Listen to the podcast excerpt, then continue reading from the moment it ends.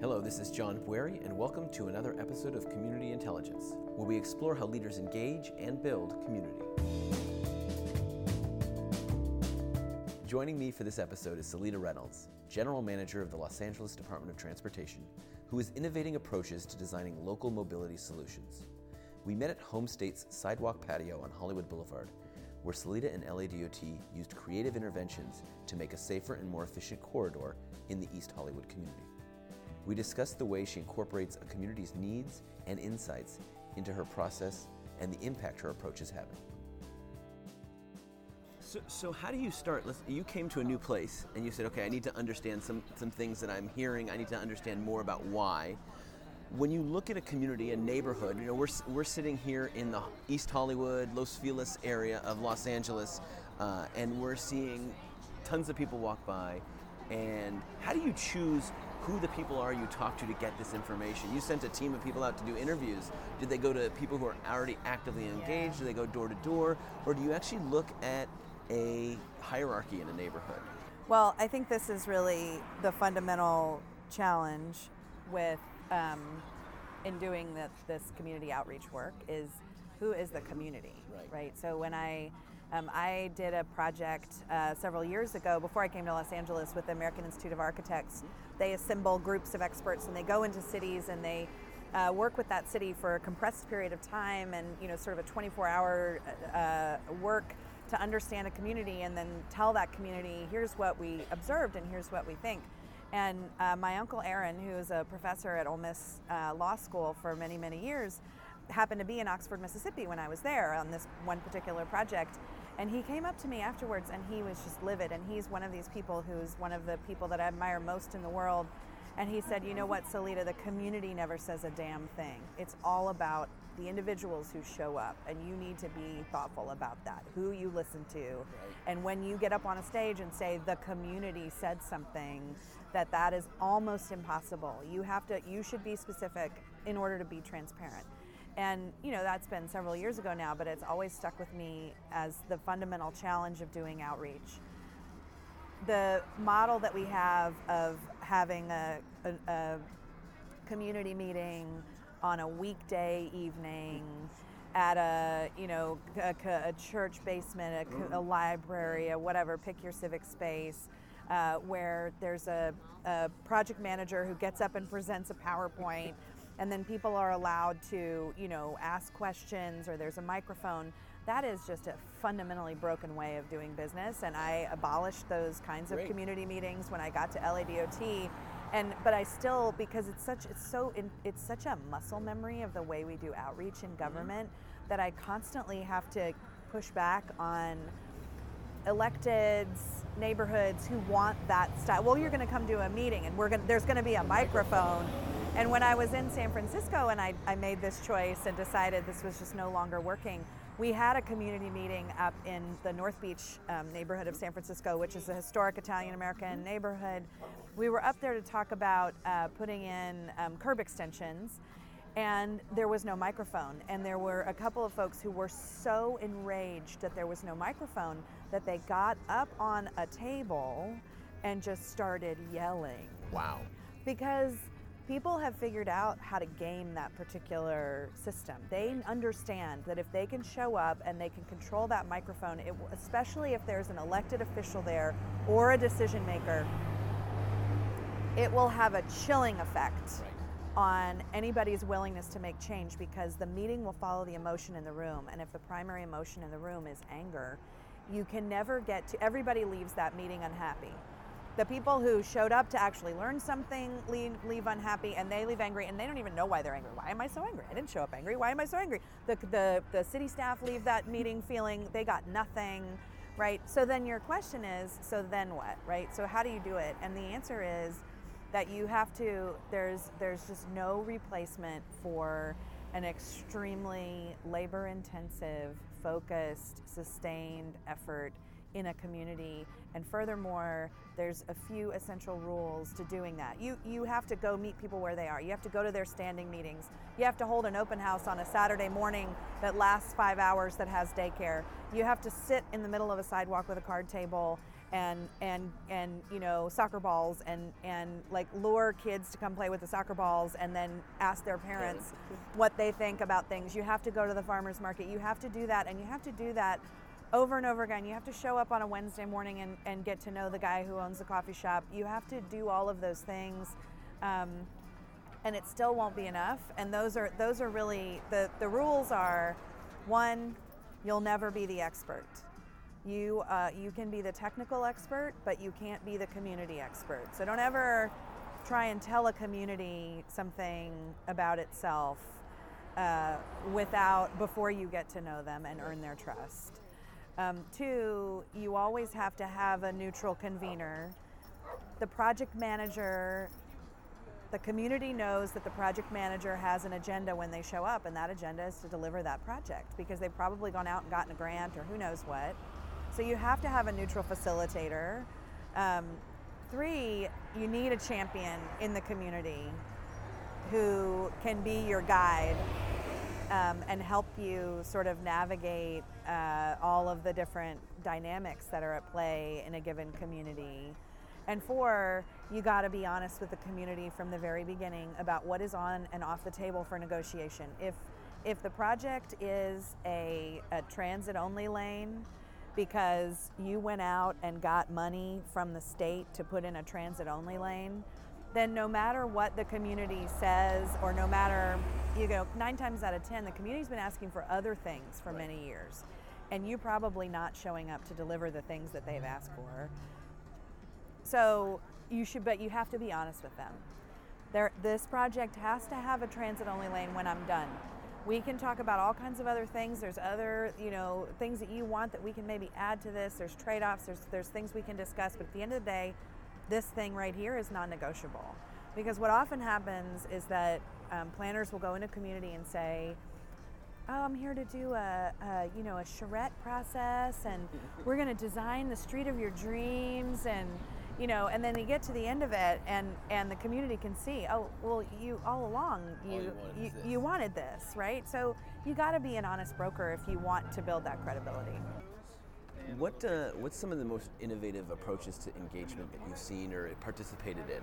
The opposite of the standing on a table with a microphone.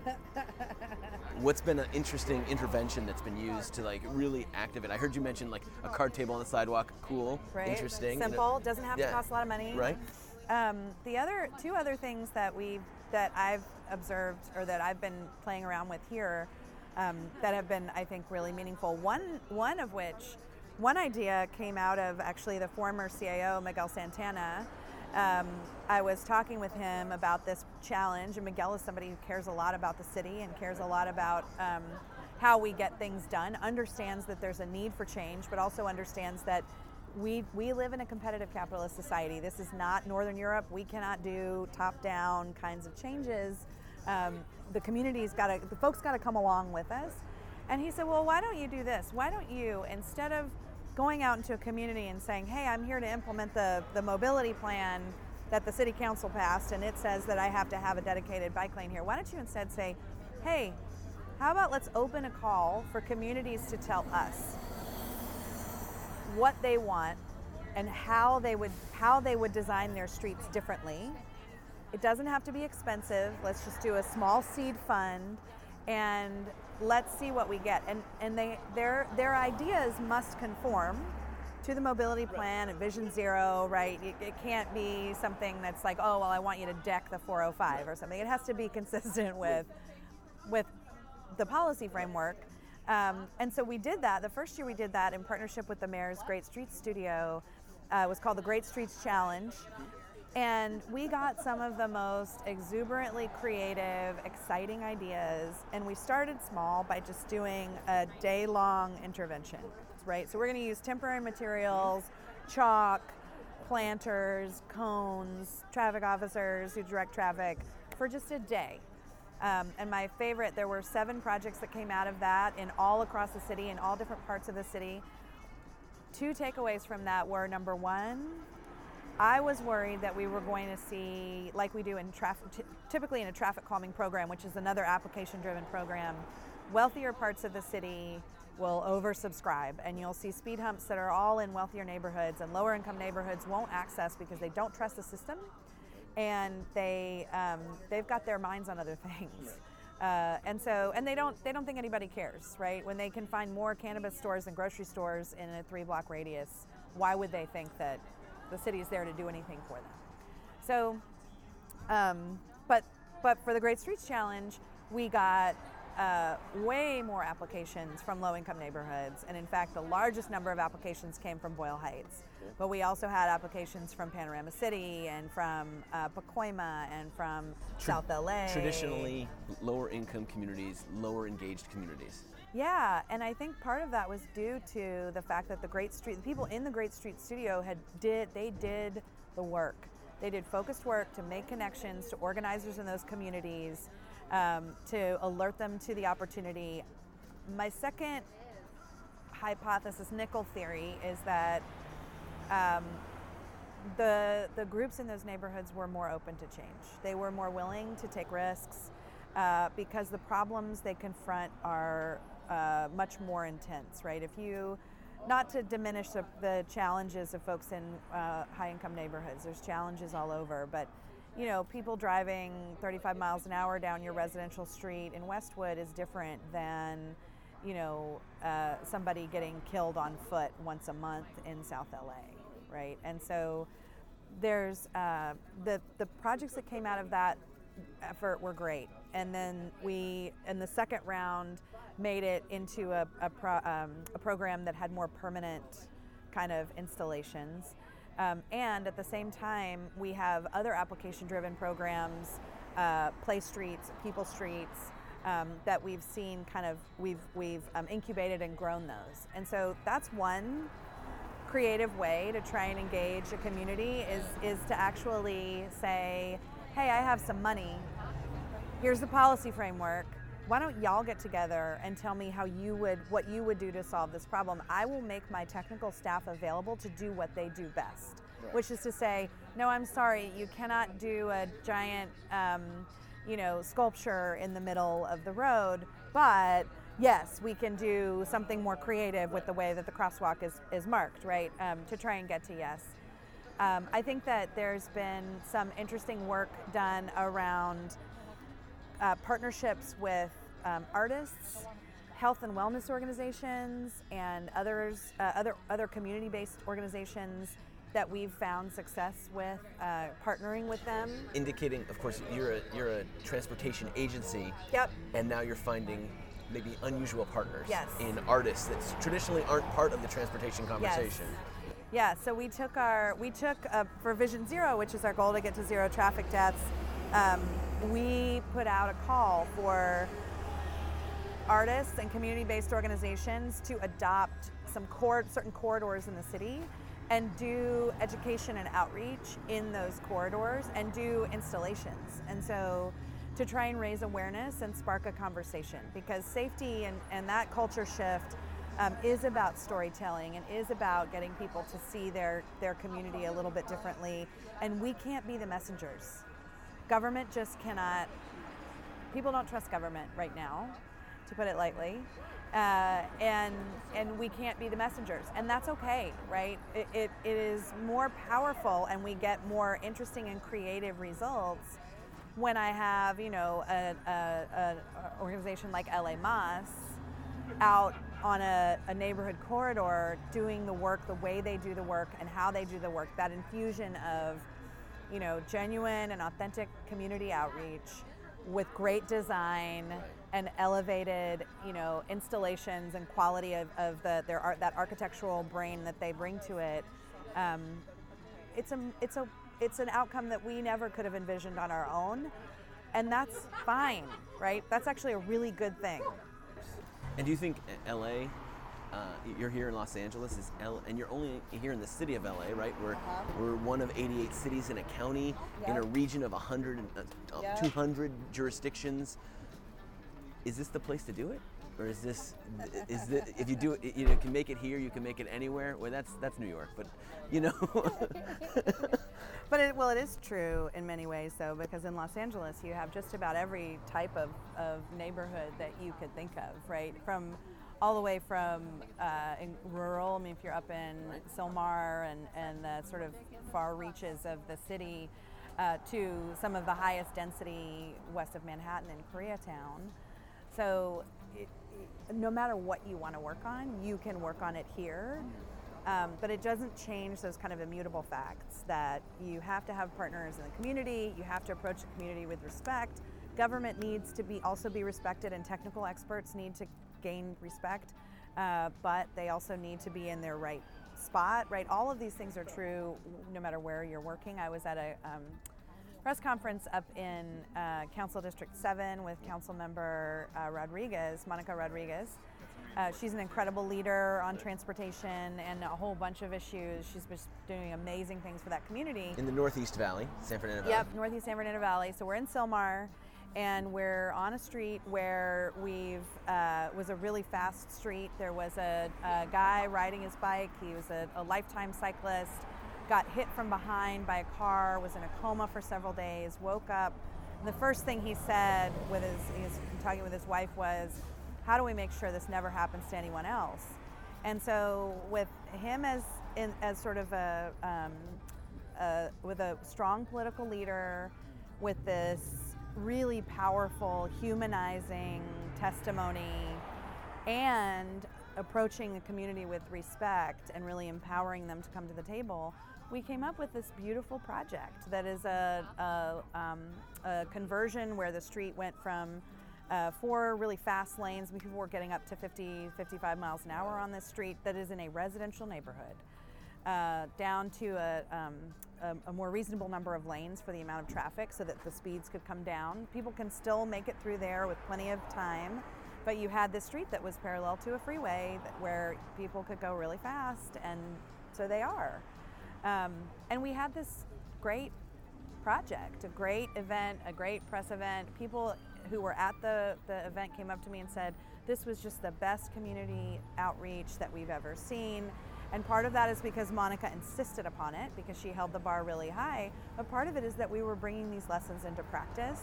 So you can do it anywhere. It doesn't have to be in, in you know, it, it, it can, it, and if you can solve it and really get your, it into the systems and the way that you do projects, um, it can work, it can work anywhere. But until people are willing to sort of take a, that first risk, to say, okay, Seleta, I believe you. We don't have to have this microphone and these PowerPoints, and we're not going to do it on a Wednesday night. And, um, you know, they, they, you'll never, you'll never get to show them a different model. And then when they see the model, they're like, oh, I'm not talking about rocket science. I'm just talking about an open house. So, as we look at the future of mobility transportation, what's the role of tunnels and gondolas in this city? Uh-huh. Well, you know, way back in my career when I was just a wee transportation plan engineer, I was a consultant and I was working on a project in Alameda Point in the Bay Area, which is a former naval air station that glows in the dark at night because it's where the Navy used to strip the paints off of paint off of their planes. Um, it's extremely toxic land uh, that they've been cleaning up gradually over many many years since the um, all the ba- many of the bases got um, mothballed in the 90s under the Clinton administration. And uh, this should, by all accounts, be a place with a ton of housing, a ton of commercial development, a ton of retail. It's in right in the heart of the Bay Area. It is right across from this, from Oakland, from Jack London Square. You can see San Francisco clearly across the bay. Uh, and there was there were these but the only way on and off it was like i used to say if it was a nightclub it would be like the fire commissioner's worst nightmare because there were only one way on and one way off the island the webster and posey tubes which were these tiny very ancient tunnels that tunneled underneath the oakland estuary that connected you to the freeway there was nobody had the money or the appetite to either retrofit those tunnels or expand those tunnels um, there were ferries, which was good, but that wasn't going to be enough to move the, the volume of people. But there, you could see the West Oakland BART station right across the estuary, and so we proposed an aerial gondola because it could move, you know, the, the volume of people we needed to move. And uh, I went around and looked at others. I looked at Roosevelt, the one that serves Roosevelt Island in New York. Um, I had people who, you know, are specialists in aerial tramways and gondolas around the world. There aren't very many of them. Right. Come and talk to me. Um, and at the time, Portland, was City of Portland was also contemplating an, a tramway to serve a new medical center that was going to be up on a hill. Uh, that you know, to get up to it, you were you had to wind through all these tiny little neighborhood streets in this residential area, and it's a huge employment center and obviously medical center. And so they were pursuing it too. So we were both, you had this moment in time where these two American cities on the West Coast are looking at this really novel, innovative transportation solution. Um, it turned, as it turned out, that particular developer uh, came and went, and the, the gondola never got off the ground in Alameda. Um, but Portland built theirs, and I've been in, and used it many times, and it is this really uh, fantastic project. There's a huge bike station at the base. You ride your bike up; it's always full. Um, and it carries you up to the to the medical center, and it's this beautiful experience that actually adds joy to the process of going from A to B, which we don't often do enough of in transportation. There's not enough fun in in transportation planning, and uh, and so when I heard about the tramways being proposed here at Dodger Stadium and also um, to the Hollywood sign and and uh, you know others, I just thought, yeah, of course, why not? Because we don't we don't do enough to um, excite people about getting out of their cars, right? It's we don't do a lot to make riding the train a delightful experience. We don't do enough to make riding the bus uh, an enjoyable and superior um, experience to driving your car because it's competition. When you're in your car, you can listen to music you want to listen to. You control the climate. You you know it's it's your private time. People say it's their private time. It's a roving locker because you can carry crap in the. I mean, seriously, these are all the things that people associate with driving, and we don't think through that and offer that. Um, we at LADOT we actually coined this term transportation happiness, which is this idea that we need to get back to focusing on the A to B trip and the and the lived experience of the people who are uh, using our system every day, um, and come up with we've come up with a mobility bill of rights. Um, that we came up with after working with a lot of different um, stakeholder groups, business owners, constituents, uh, mobility providers. There was a card game. It was awesome. Um, so I think the tramway idea is fantastic. I think it is has huge huge potential to both move a lot of people without relying on cars, so move them really efficiently and add delight to the and joy to their experience of getting around the city. Now, if the the Dodger Stadium tramway only goes from Union Station to Dodger Stadium, it will be a huge missed opportunity to start to put together the spine of a real system. So I think that Where else could I- it go? Well, it ought to it ought to stop in Chinatown at the State Historic Park. It ought to take a turn and maybe head on up to the valley. It ought to, you know, it ought to be this. It ought to be the beginning of a little a little spine, a little system that you could use to connect communities. I mean, if you could go from the valley to Chinatown on a tramway, I'd do it. right? It'd be awesome. Um, or get, you know, if you want to take the train to to uh, San Diego and you can just take a tram to Union Station and take the train, you know, that's something that you actually. That's an event. Like that's something you want to do, and you with your family, with your kids, with your parents, with the people who visit you from out of town. Like this is the thing that we do in Los Angeles with people who come to visit from out of town. We go and we have amazing food in Chinatown. Absolutely. And then we, we go to the we go to the State Historic Park, which is a gem. We go to the Highland Park Brewery across the street, and then we take the tramway to Union Station, or we jump on a scooter or bike share bike, and then we take the train to San Diego. I mean, come on, That's right? great.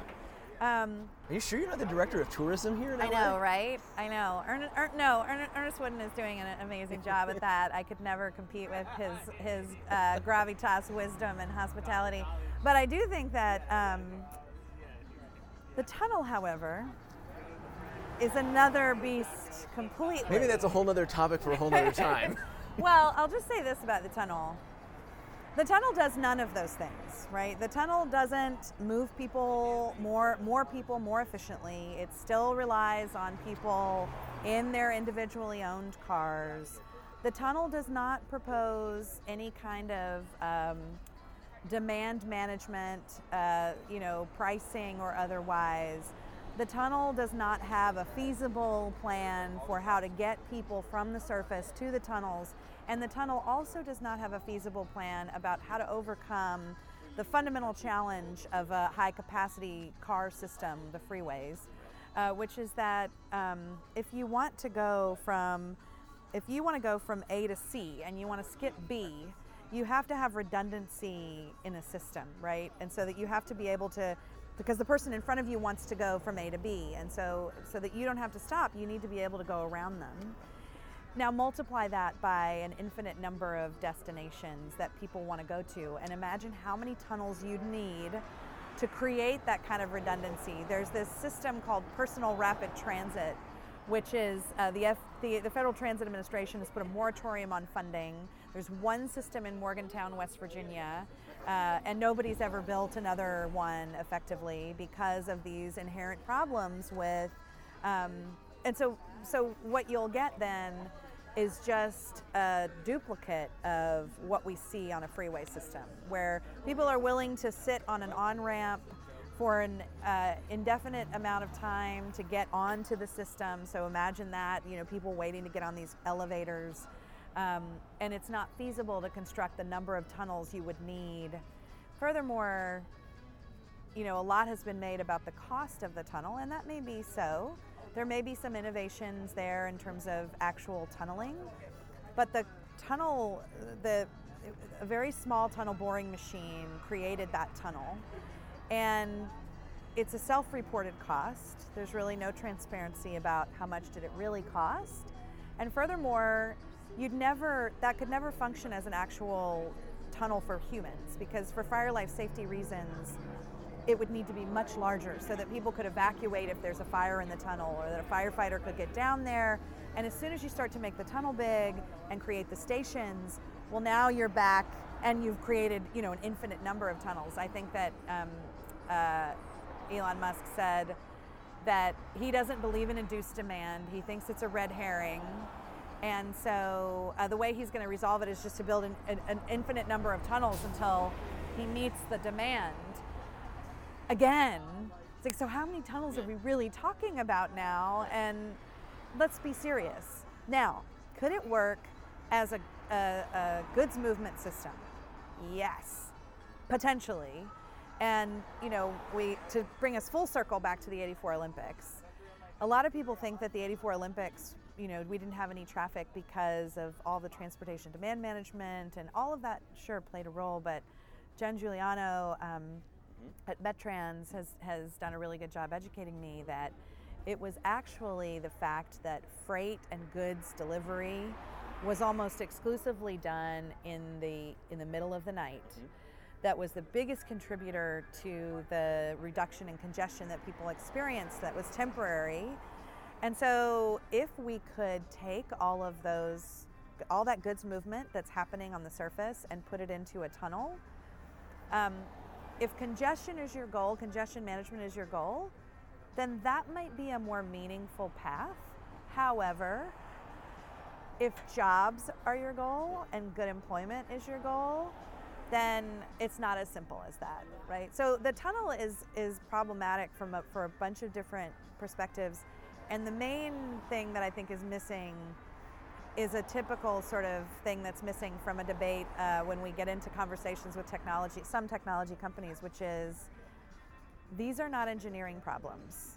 These are political problems, right? Pricing, that's a political problem.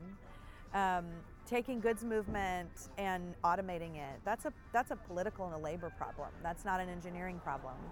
Um, and the sort of disdain for technical expertise you know, calling something like induced demand a red herring it, when it's been proven over and over and over again is a perfect example of why we're going to struggle, continue to struggle, if we can't see a little bit more vulnerability from Silicon Valley and acknowledgement that, um, to disrupt a problem, you won't be tainted. Your disruption won't be tainted if you actually do your homework first. So it's almost like the, there's the community of neighborhoods that you've been working with day after day in the in the micro implementation of these localized projects. But as you look at the bigger picture, there's other communities that may not be geographic based, right. but are rather industry based or interest group based, Philosophical- philo- philosophical philosophically based. communities that you have to approach the same way. Yes, that's right. And, and provide them because you still have people who are naysayers, who are resistant to change, who think that they have the answer that they experience. And that's the only way it can be.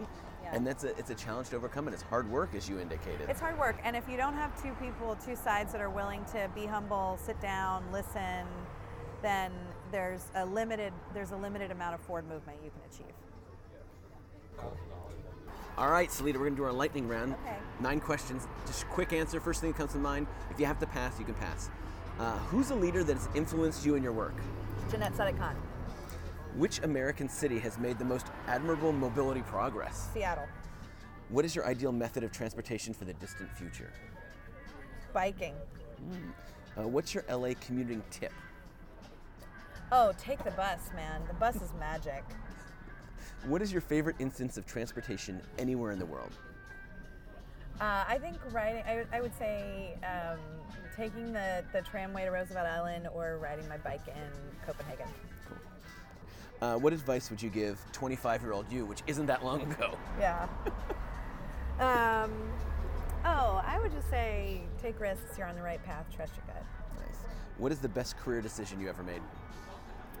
I took a risk when I moved to Seattle. I'd been there and I thought I'd bought a house and thought I was going to live there forever and got recruited for a job at the SFMTA. Uh, and, and even though it was really scary and we had to do a lot of, I had, I had just had a, a second baby, uh, we moved back to the Bay Area. Okay. And what has so far been your proudest professional moment?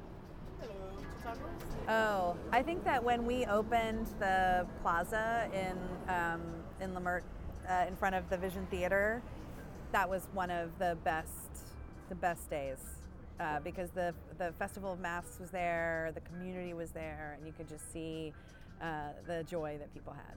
Cool. Well, thank you, Seleta, for joining us today and all you do for our communities. Thank you. All right, cool. Thanks for listening to Community Intelligence. And for more information on this and other episodes, visit our website at stratoscope.com.